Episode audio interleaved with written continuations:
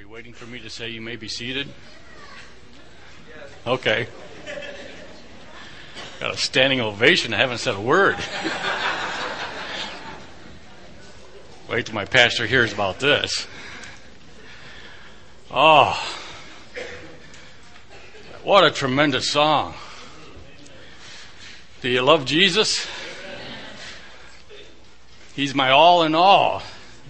He's everything. He's not just this hour on Sunday morning.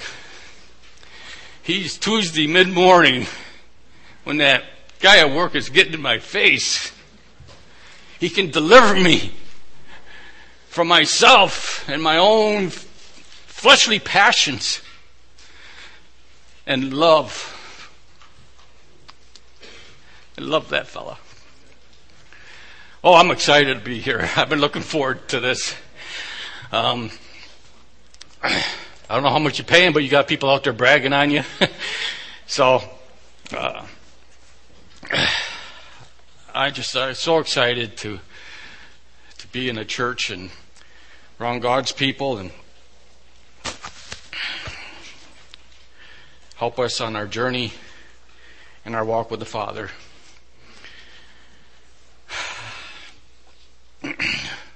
I was doing a little bit of counting from where I was sitting. And it seems to me that, well, the scripture says, I'd rather have compassion than sacrifice, right? The Lord is seeking compassion rather than sacrifice. I think we need to have compassion on the drummer.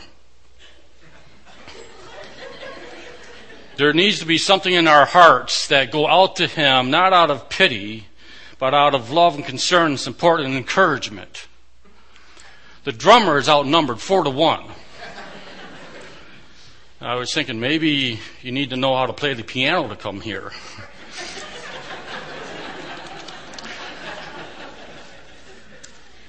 and for a long time, I didn't see the piano player at this keyboard. And I thought that I could see the guitar guy there, and I thought maybe he was doing both of those.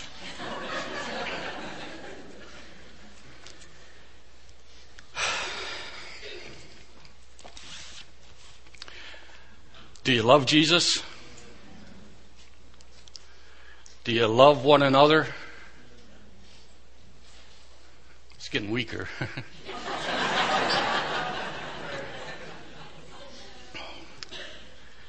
Do you enjoy serving when it's not convenient?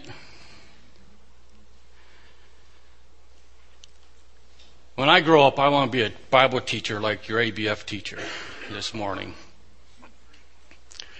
I mean, right out of the chute, he hits us, nails a. I mean, he used colored markers on the whiteboard. I, he separated things, so it made it easy to find what we were talking about.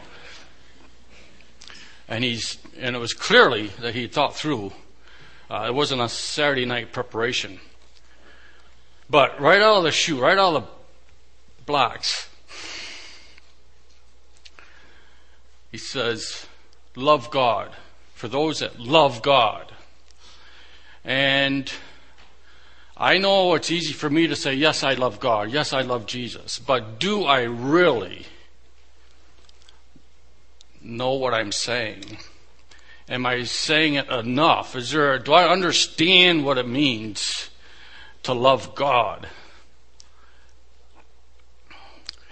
To uh, love people? And then to do something worthwhile with the resources that God has given me.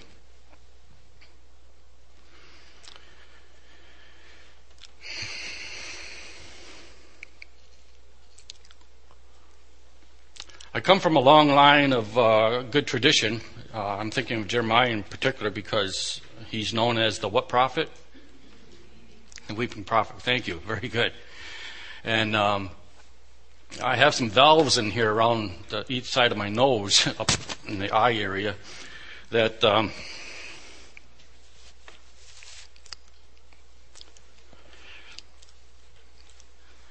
when I talk about things or think about things that are close to my heart, It opens a valve. It opens a valve that was turned off and opens another valve and turns it on and just water gushes out.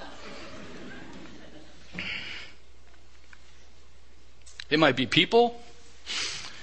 It might be concerns. It might be God's work. So, uh, I just give you a warning about that. To uh, if there's a clean, oh here we go. This will be good.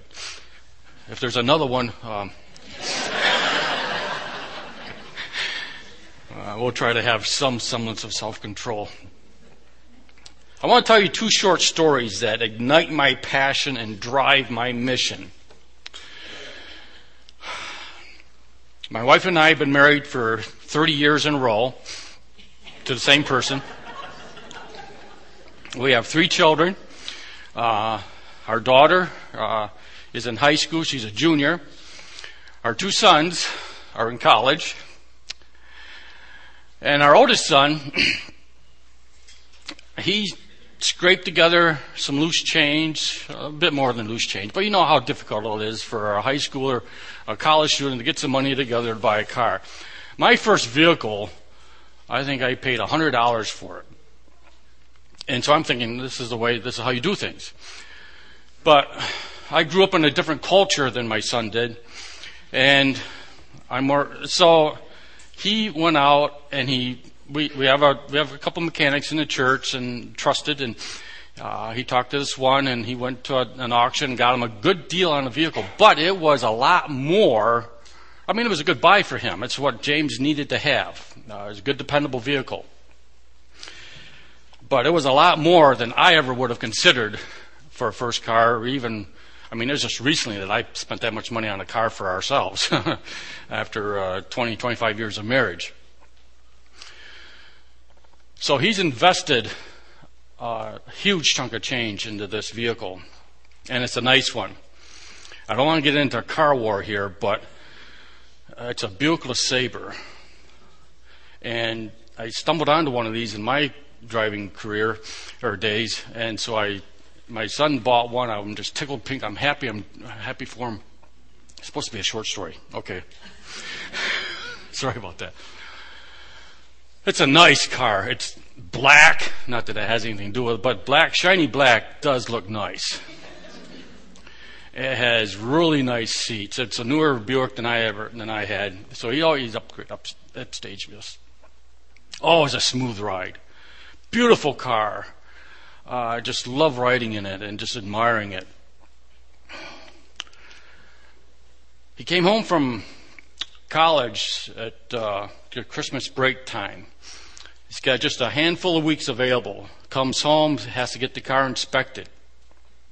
No big deal, right? Shiny black car, Buick, LeSabre. Awesome car. No mechanical problems, running wonderful. So no, this is a no-brainer. You just take it in, get inspected. We, you know, we move on with life. It's we barely notice it. Takes it in to uh, get it inspected, and the phone call doesn't come early afternoon. It comes, we call them, and they say, well, you better come down. We want to show you some things. When your mechanic says, I want to show you some things about your inspection, that's not going to end well. And he says, uh, we get down there, he says, well, come back into the bay. I want to lift the car up and show you underneath the car. And I'm thinking, oh no. Uh, best case scenario is brake lines, you know, you know, there's a little this stuff that's rusted out, okay, doable. But I'm beginning to think and worry. I'm sinning. I'm, I'm worrying that there's something majorly wrong with this car. We go underneath the car, front right wheel. He points out the frame there. Huge, massive rust hole in it. You know, okay, we can weld some stuff, but the mechanic says, no, this is beyond. We go back to the rear right wheel. Look at the frame. Huge, massive rust spot there. You can take your fingers and go like this. You know, where, where you can't already look through it. Rear driver wheel, same thing. Major rust. Three corners of this beautiful car are rusted out. The frame is trashed. Mechanic says, I think you better start looking for another car. This one is headed for the scrap pile. You know, in the scrap pile, this big machine with jaws on it comes down on your shiny black car and squishes it into a small flat pancake. And my heart was breaking. Mostly for my son. But in part that how could a car that looks that nice, rides that smooth, and just crush it?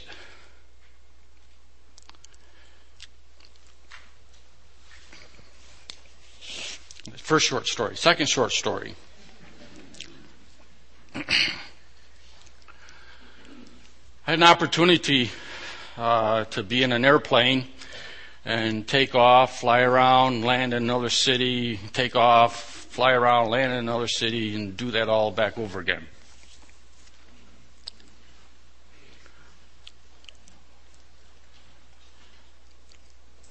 I was sitting by a window in a window seat. The plane took off, makes its arc, and I look out the window. It's after dark. All the city lights are on. And I see this massive sea of residential area. I recognize the street lights. You know, there's the route, the pattern of garage lights that are on. And there's these weird curvy patterns, not straight roads like downtown. And I, this thought, I think this thought, that's a lot of people. We land in this other city, lights are all on, and this time we're coming in and there's lights and there's lights and there's lights and there's lights. There's a sea of lights. It just keeps going and going. We haven't got to the airport yet. And I'm thinking, all these represent people. There's people in those houses. That is a lot of people. I'm from Obi. It's out in the middle of nowhere. Our church is built in a cornfield. Um, there's nothing in either direction unless you got good transportation. And here I am. I'm looking out. I see this sea of people. And my heart just asks the question how do we reach these people? How can we? Do we have a chance at all of touching these lives with the love of God, His Word, and with the Scriptures?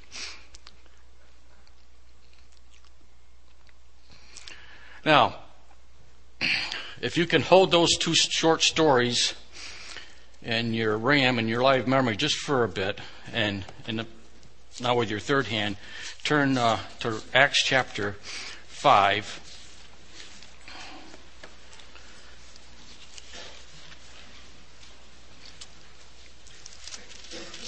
I really don't think that I'm going to introduce you to any new material or new content or teach you anything brand new that you don't already know. What I hope to do to this morning is possibly rearrange things for you, but at least give you a system if they were filing filing folders, folders to file things into. And then simplify it enough so that there's not this huge thing to carry around, but there's just a small little uh, light thing to carry with you. When I said Acts 5, how many of you knew what, where I was going? What, what's happening in Acts 5, first paragraph? If you know what, you don't have to answer. Just raise your hand if you know what's going on there. Okay, that's what I suspected. You would already know. This is the uh, account of Ananias and Sapphira. Before we start with Acts 5, there's a chapter vision here. We want to look at the last verse of chapter 4.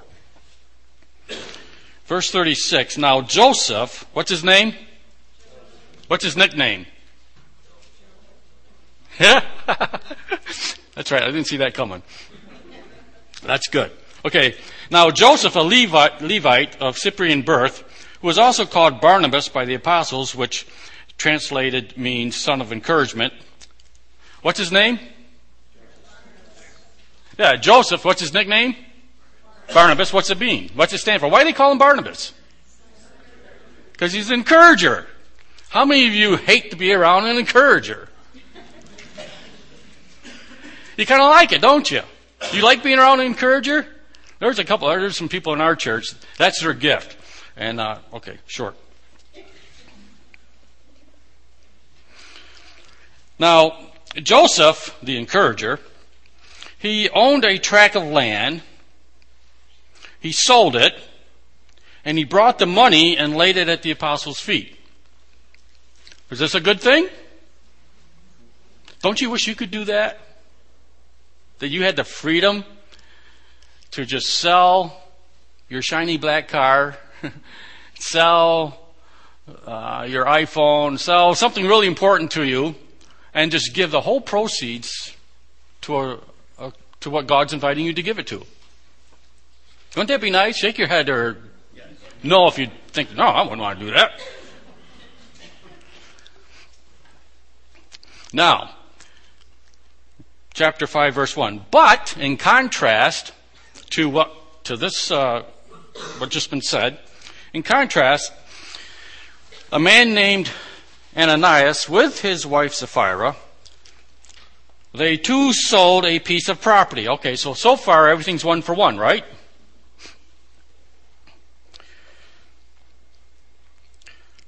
Verse 2 and kept back none of the money, they brought it all to the apostles. Don't put the stones and the tomatoes down. I'm joking with you, right? Don't be throwing stuff at me yet. No, they didn't bring it all. They brought some of the money. Which, is there a problem with selling something and bringing only part of the money? How many of you brought your entire check this morning, your paycheck to church? Dropped it in the plate. No, there's nothing wrong with bringing a portion of what God has given us. They kept back some of the price for himself with his wife's full knowledge and bringing a portion of it, uh, he laid it at the apostles' feet. But Peter said, Ananias, why has Satan filled your heart to lie to the Holy Spirit and to keep back some of the price of the land? So now we know they didn't bring all of it, they kept some of it back. Now, while it remained unsold, did it not remain your own? And after it was sold, was it not under your control? Why is it that you have conceived this deed in your heart? Now, let's think about the plane ride and all these people that we're looking, that we see out the window. Who's in the best position to touch the hearts of these people, to turn their hearts toward God? Joseph the encourager or Ananias and Sapphira?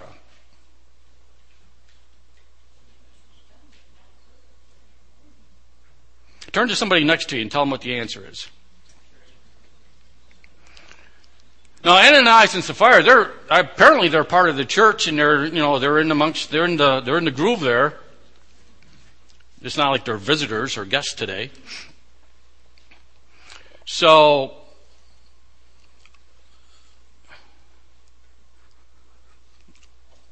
until we got to the second or third verse, would they have been in a good position to turn hearts toward God? It would appear, it would look like they were. But as it turns out, their hearts, you know, they wanted to, to look the part, but they didn't have the heart.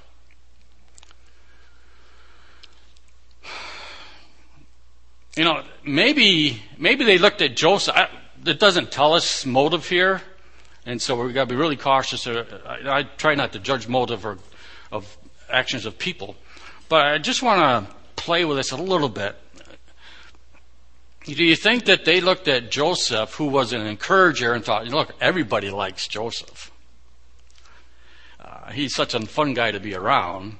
And what he did was he sold some land, brought all the money in, and so why don't we sell some land and kind of bring all the money in? So then that will kind of get everybody to like us, like everybody likes Joseph.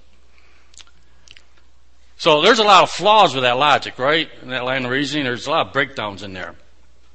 So maybe they, and they, they intended to be deceptive. Uh, that's very clear from the text. So they wanted to look, but they didn't want the cost. They wanted to look the part, but they didn't have the heart for the part. And it's true that you and I, we can't always, we can't see the heart. And so we look like everybody's playing the part, but some are effective at it and some are not effective. They're ineffective. You take Joseph, the encourager, and those like him, they're going to make a big difference. They're in a very good position to turn hearts toward God. People like Ananias and Sapphira, who are covering up, who look good, but don't have their hearts in it, uh, they are not in the best position to turn hearts toward God. Can God use it? Well, He did. He put it in Scripture, and our hearts get turned towards God because of their example. So, yes, He can use it, but are they in the best position? Do we want to be in that position?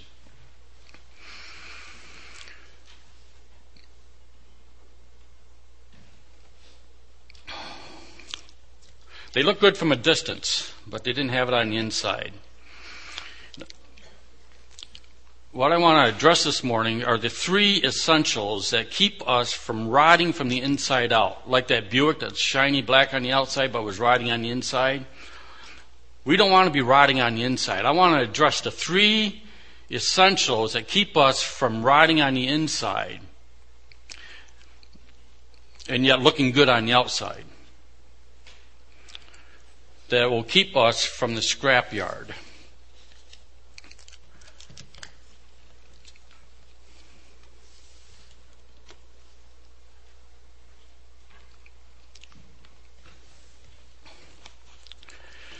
What are the three irreducible essentials?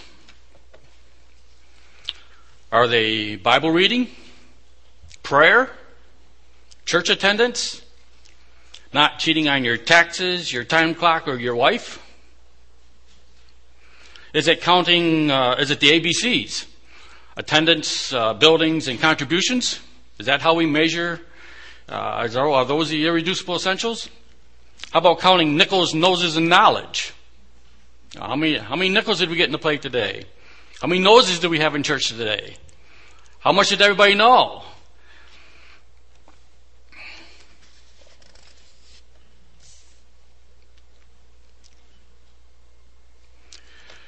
This chart will help us to grasp the three irreducible essentials.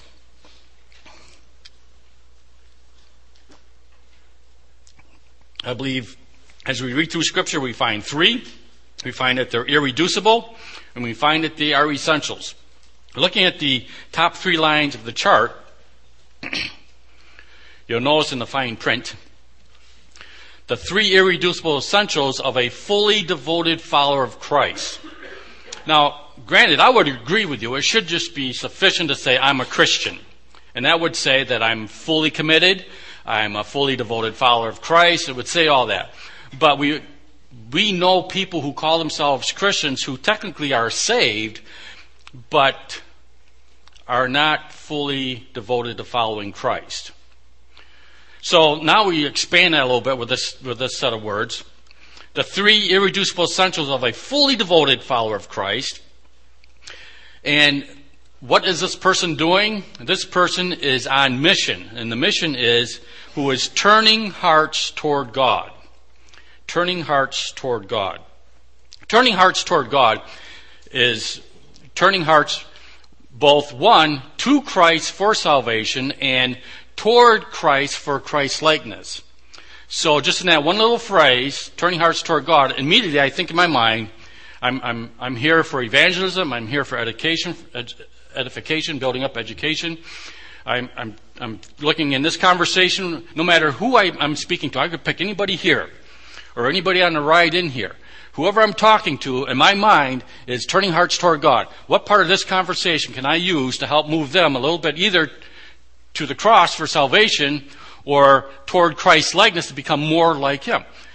Um, well, so if you're a believer, I'm, I'm, I'm concerned about moving you toward Christ's likeness. Our mission is turning hearts toward God. Those best positioned to turn hearts toward God are. Take a guess. Second line down.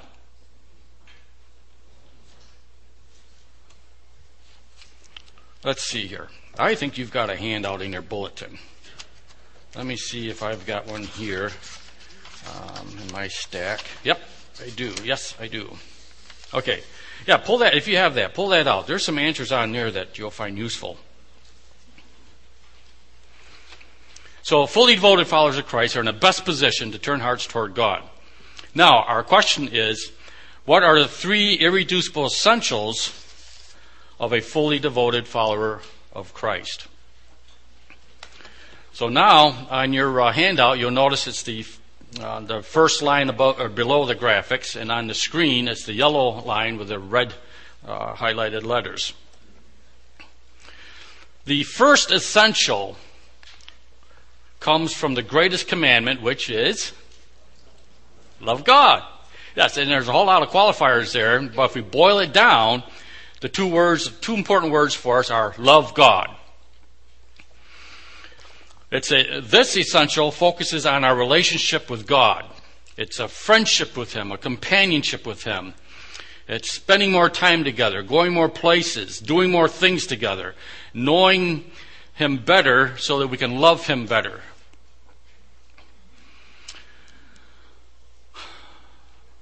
You know, the more I uh, spend time with my wife Judy, uh, and I get to know her more, the, the, more things we do together, the more places we go together, uh, the more I sit down, I was going to say talk, but listen, uh, the better I get to know her. So when it comes Christmas time, um, I could ask her for our Christmas list. What would you like for Christmas? And she could mm, write these things out, and I could take that. I could go down to the store and go tick, tick, tick, tick, tick, tick, tick. I get it done, wrap it all up. Here you are, wonderful, happy, you know, wonderful husband I am. And that would be acceptable. That would be appreciated. But what if, ladies, what if us guys, or your husband in particular, what if, uh, what if I spent time with Judy and did things with her and paid attention so that over the course of time I made some observations and I thought, you know, I think what Judy would really like is, or I think she would really appreciate. And then, unbeknownst to her, I slip off and I go and I make something, I buy something, I do something that I think would be wonderful for her, and I wrap it all up and I give it to her. What do you think her response is going to be? If I got it right. you know, she would appreciate both gifts because that's what love does. But what do you think you would really like to have more? The one that your husband and your best friend put thought into and, and gave to you, or just ask for a little email or Christmas list? Yeah. So when we're trying, when we're thinking about loving God and giving gifts to Him, you know, it would really be nice if you sent us an email or a postcard and just itemize things all out, you know, organized fashion. But He's looking for more in our relationship than that. He's looking for us to do some, put some effort into the reading of His, studying of His Word. He's given us all the principles, all everything we need to know there. And He's put us into a context of some very wonderful people to commune and talk with and, and uh, have a relationship with, so that out of all that, we will be able to identify those things which we believe would be pleasing to Him, and we can give gifts back to Him. So that's uh, love God. Loving people. Loving people, a second essential, which comes from where? If love God is the greatest commandment, we'll just take a guess where love people came from. The second is like unto it. Love your neighbor as yourself. So we'll just simplify that to love people. Because it's not just the person next door, right? Is that all we're responsible for? Okay, everybody in unison like this. Okay, good. So we're responsible to love people in general. Everybody in unison? Okay. This must really be boring. Some of you are having a tough time staying awake. that was more reflection. See, my idea of uh, teaching is it's my responsibility to cause you to learn. So if you're falling asleep, that's that's an F on my report card, not on you. So I just needed to say that because I thought maybe some of you were taking offense at that. Moving right along.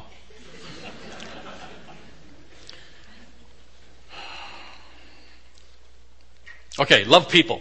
This is the relational element of Christianity, of a follower of Christ. So the first element is to love God. The second one is to love people. So there's this relational thing about uh, not doing this alone. Some of our personalities, we like to be by ourselves in a room full of books and nobody bother us. We're really good with that. But that's not Christianity. Christianity is engaging with other people and developing relationships. Also, my upbringing, if I believed the right set of doctrines, I would be an okay guy. You know, I, I didn't have to like people.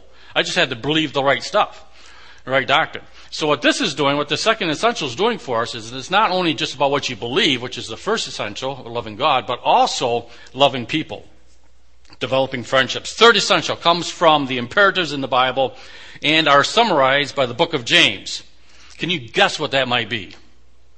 Be ye doers of faith without right. So James just clobbers us. It's a home run. And bases are loaded and he hits a home run. It's just a, a he drives us on. We have to be involved. We can't just be hearers on. We have to be actively involved. And this is where, under this uh, third essential, this is where you'll find all the activities. You'll find uh, teaching ABF, teaching Sunday school, preaching. You'll find evangelism. You'll find reaching and teaching. You'll find uh, painting the neighbor's porch, who's incapable of doing that or has low finances. You find people getting together to rake uh, a lawn for in the lawns in the neighborhood. You find um, people helping. You find this person helping uh, uh, a person in a wheelchair, just going the extra mile to take make sure that they have good care and taking care of them. It's also a place where you'll find nice, gentle kindnesses, where people are nice to one another and they're kind, and and uh, you and you won't find unwholesome words here either. Uh, you won't find. Uh, you won't find uh, critical words. You won't find sarcastic comment, comments. Uh, under this third area, this third essential, are all these uh, imperatives and commands that we are given uh, in order to obey God. Now, in the, the next line down here, highlighted on the screen in red, um, are some other references which support, uh, feed into these three essentials. And the scriptures is loaded with these things. In my Bible, I've got you know, you got those blank pages up front. I've got two pages up here uh, dedicated just to this first essential, and I've got one each for the uh, second two, because I'm not real big on relational stuff and doing things, but I really like to study God's Word, so I, I, I see a lot of that in Scripture. So, anyways, uh, these other references, there's one there, 2 Peter 3.18, grow in the grace and knowledge of, of our Lord and Savior Jesus Christ. So that's an intentional step. I'm trying to grow in the knowledge of Him, but it's not just knowledge only. And I think that's where us church people, we get tripped up because we think that if I'm just in the Word and, and gaining all this knowledge that I'm all right, I, I'm in good standing. No, that's not necessarily so. I can know a lot about Judy and not love her. The reason that I get to know her is to help me to love her. And since we don't know much about God, we need to know more about Him. And the more we know about Him, the more we love Him. So it's not just reading so I can say, well, I, I read my three chapters today and I spent my 30 minutes in prayer, so I'm, I'm, a, I'm a good Christian. Well, maybe you're a good Christian, but are you great in God's eyes? The second one there from Hebrews 10 encourage one another and gather together, Um, which you've probably already heard is more than just a potluck fellowship dinners. That's one level of fellowship, but this other one, what he's in, what Scripture is encouraging is, is to get together in a small circle of friends and do life together. Yeah, screw up. That's what's going to happen. And then you can cover up. Sometimes that'll happen. But hopefully, what always happens is we confess up and we pray for one another and we grow and we find strength and encouragement from the body around us, the circle of friends around us. Third one, 1 Peter 4, uh, very clearly states that these gifts have been given to us to give to others, to serve others, and by that we are gracing others.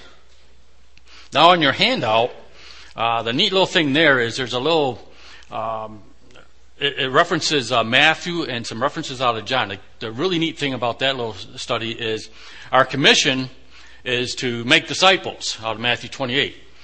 So then what it does, okay, here's the key word disciple. Now, what does that mean? Because how many times have you used the word disciple this week?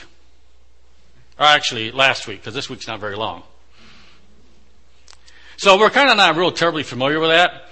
So what this does is it goes through the book of John and it finds three references within the book of John, all of them saying a disciple is, and it defines a disciple. So I, will leave that on your, for you to do on your own, or actually better with a, a group of friends. It would be really awesome. And then as you continue through your Bible reading, uh, find other references that uh, fall within these three categories of loving God, love people, and do something worthwhile for someone else for, or for God.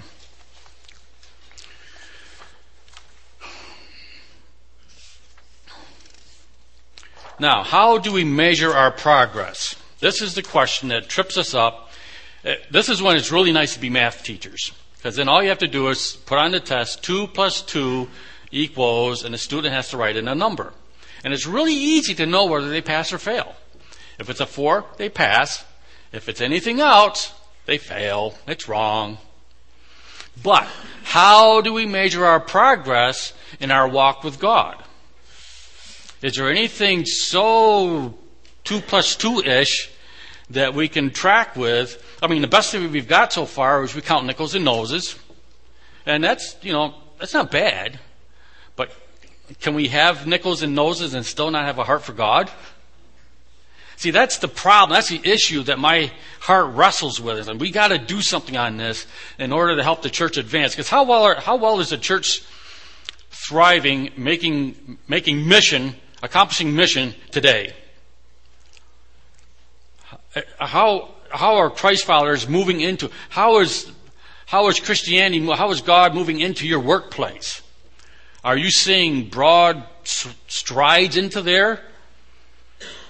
Are you seeing any activity? Do you see any backwards activity? What are you doing to move the cross of Christ forward? Help turn hearts toward God, either to Christ for salvation or toward Christ for Christ's likeness. I, I just sense that we could be doing better. And so, but I, we need to do, we need something to measure that progress to know how bad we are or how good we're doing or what we need to be doing to be, be doing a little bit better. So, how do we measure the progress?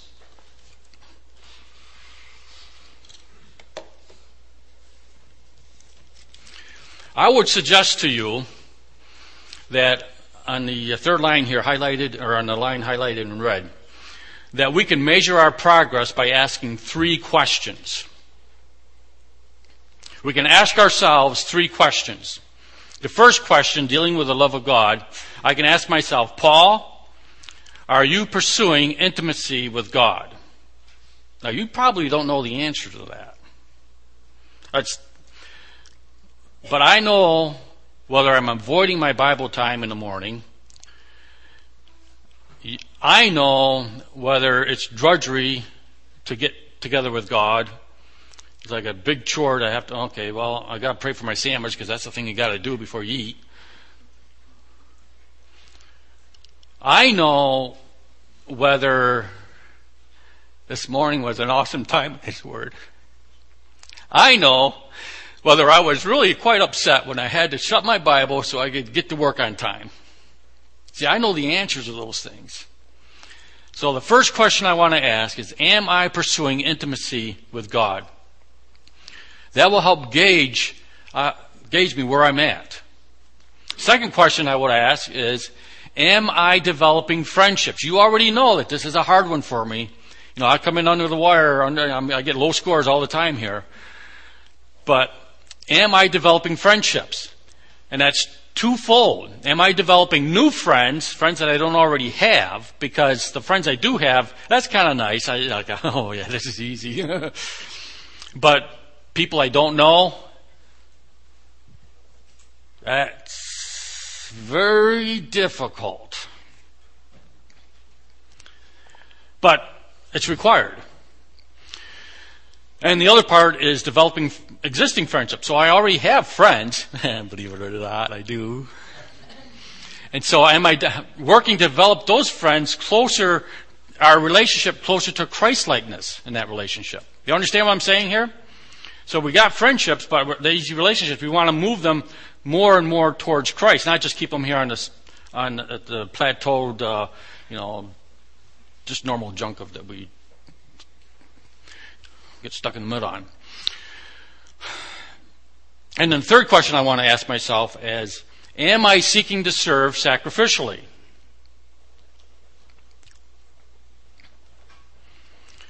The problem with that question is, at first, I don't want to serve at all.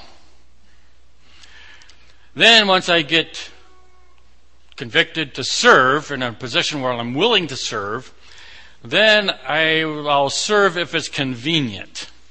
I'm already driving by. I'm already going to be there. It's not going to cost me. It's just an extra five dollars. I've been floating around my wallet for a long time. yeah, right. Um, so yeah, it doesn't. Co- but if it's going to inconvenience me, or if it's going to be a sacrifice, eh, that threatens my comfort zone. But the third question is, am I seeking to serve sacrificially? Which in there What's the first word? Seeking. So not am I just waiting for the pastor to call and say, hey, would you help out with? Or for the neighbor to call down, hey, could you help me with the leaves?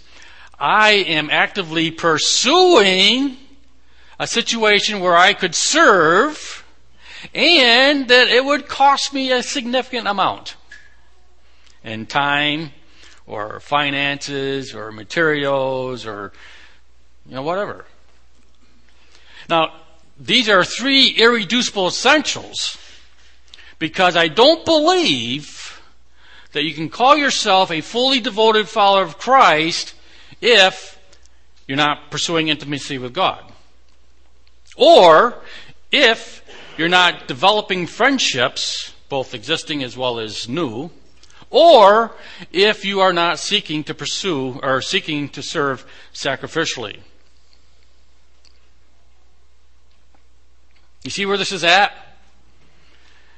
Coasting Christians goes out of business. Close up shop, shut it down. Uh, coasting Christians, Ananias and Sapphira, yeah, God can use them. He can also use rocks and donkeys. but who's in the best position, the optimum position, who's optimally positioned to turn hearts toward God? Those who are pursuing intimacy with God, those who are developing friendships, and those who are seeking to serve. Yes? And everybody said, yes!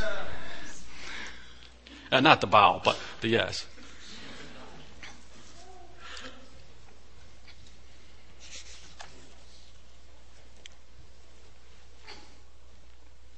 Serving sacrificially, I want to tell you another short story. Obviously, when I say short story, you know that I mean long.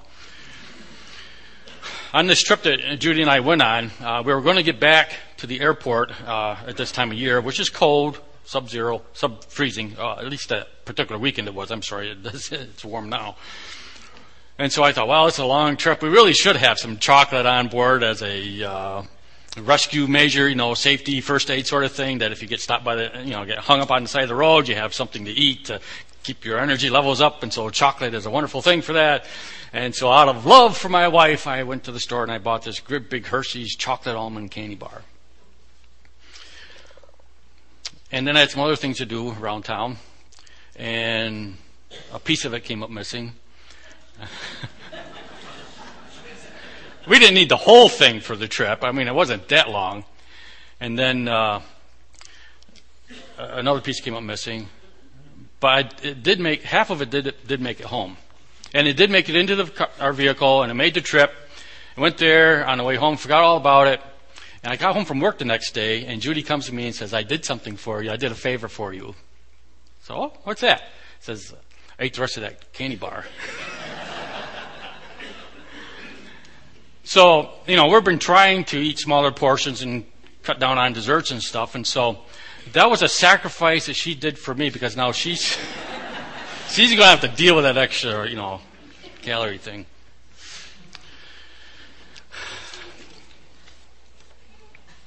Is that 11 o'clock or 5 to 12?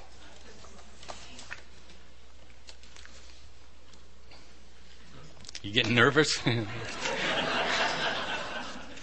Probably should be. Okay, how do we remember the three irreducible essentials?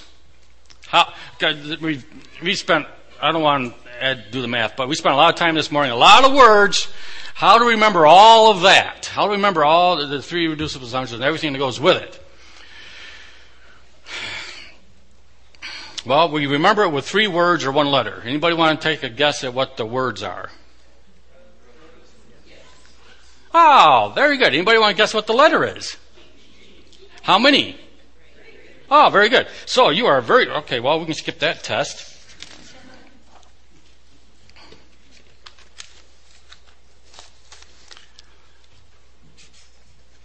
All right, we got five minutes. Are, are you up to some fun? And I noticed the, uh, that we stood for some music, so it, it is okay to stand in church. Is that right? You need to stop me now, because if you don't, it's now or never. No, you can stop me later. That's true. Let's do this. Okay, we have a mission. We have one mission as a church. We have, in the follower of Christ, we have one mission and three G's. The mission is turning hearts toward God. How many missions? Three. How many missions? One, One mission. How many G's? Three. What's the mission? Okay, very good. Now, how many missions? One. How many G's? Three. What's the mission? Oh, this is wonderful.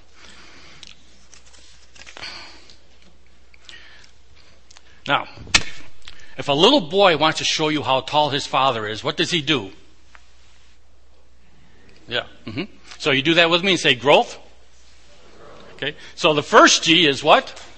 Growth. And what's the hand sign for that? Okay. Now, uh, who's your heavenly father? God. Uh, like father, like son. Uh, be holy for I am holy. How holy is God? Okay. So how holy should we strive to be? What G is that? Growth. First, second, or third G? It's the first G. How many missions? How many G's? What's the mission? Oh, you're, you're awesome.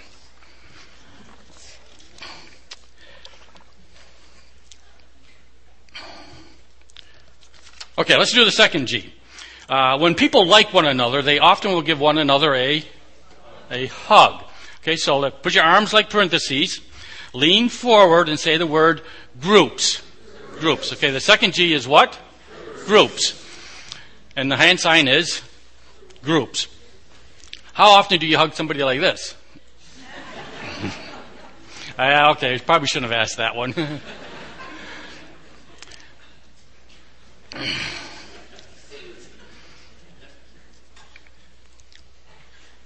Okay, what's the first G? Growth. Growth. Second G? Growth. How many missions? One. How many G's? Three. What's the mission? First G is? Growth. Second G is?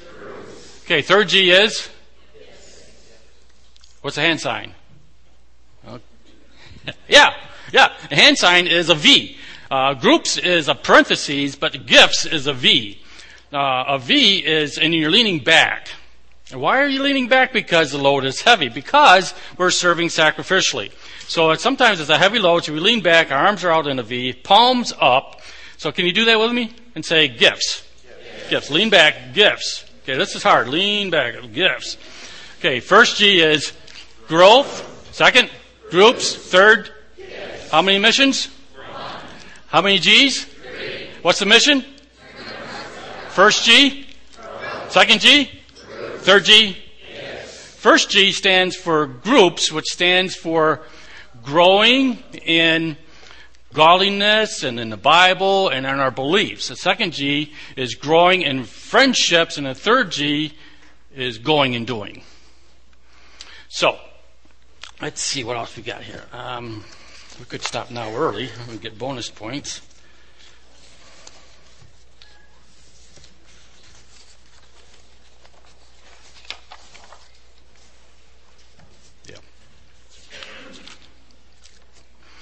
What are the three irreducible essentials of a fully devoted follower of Christ?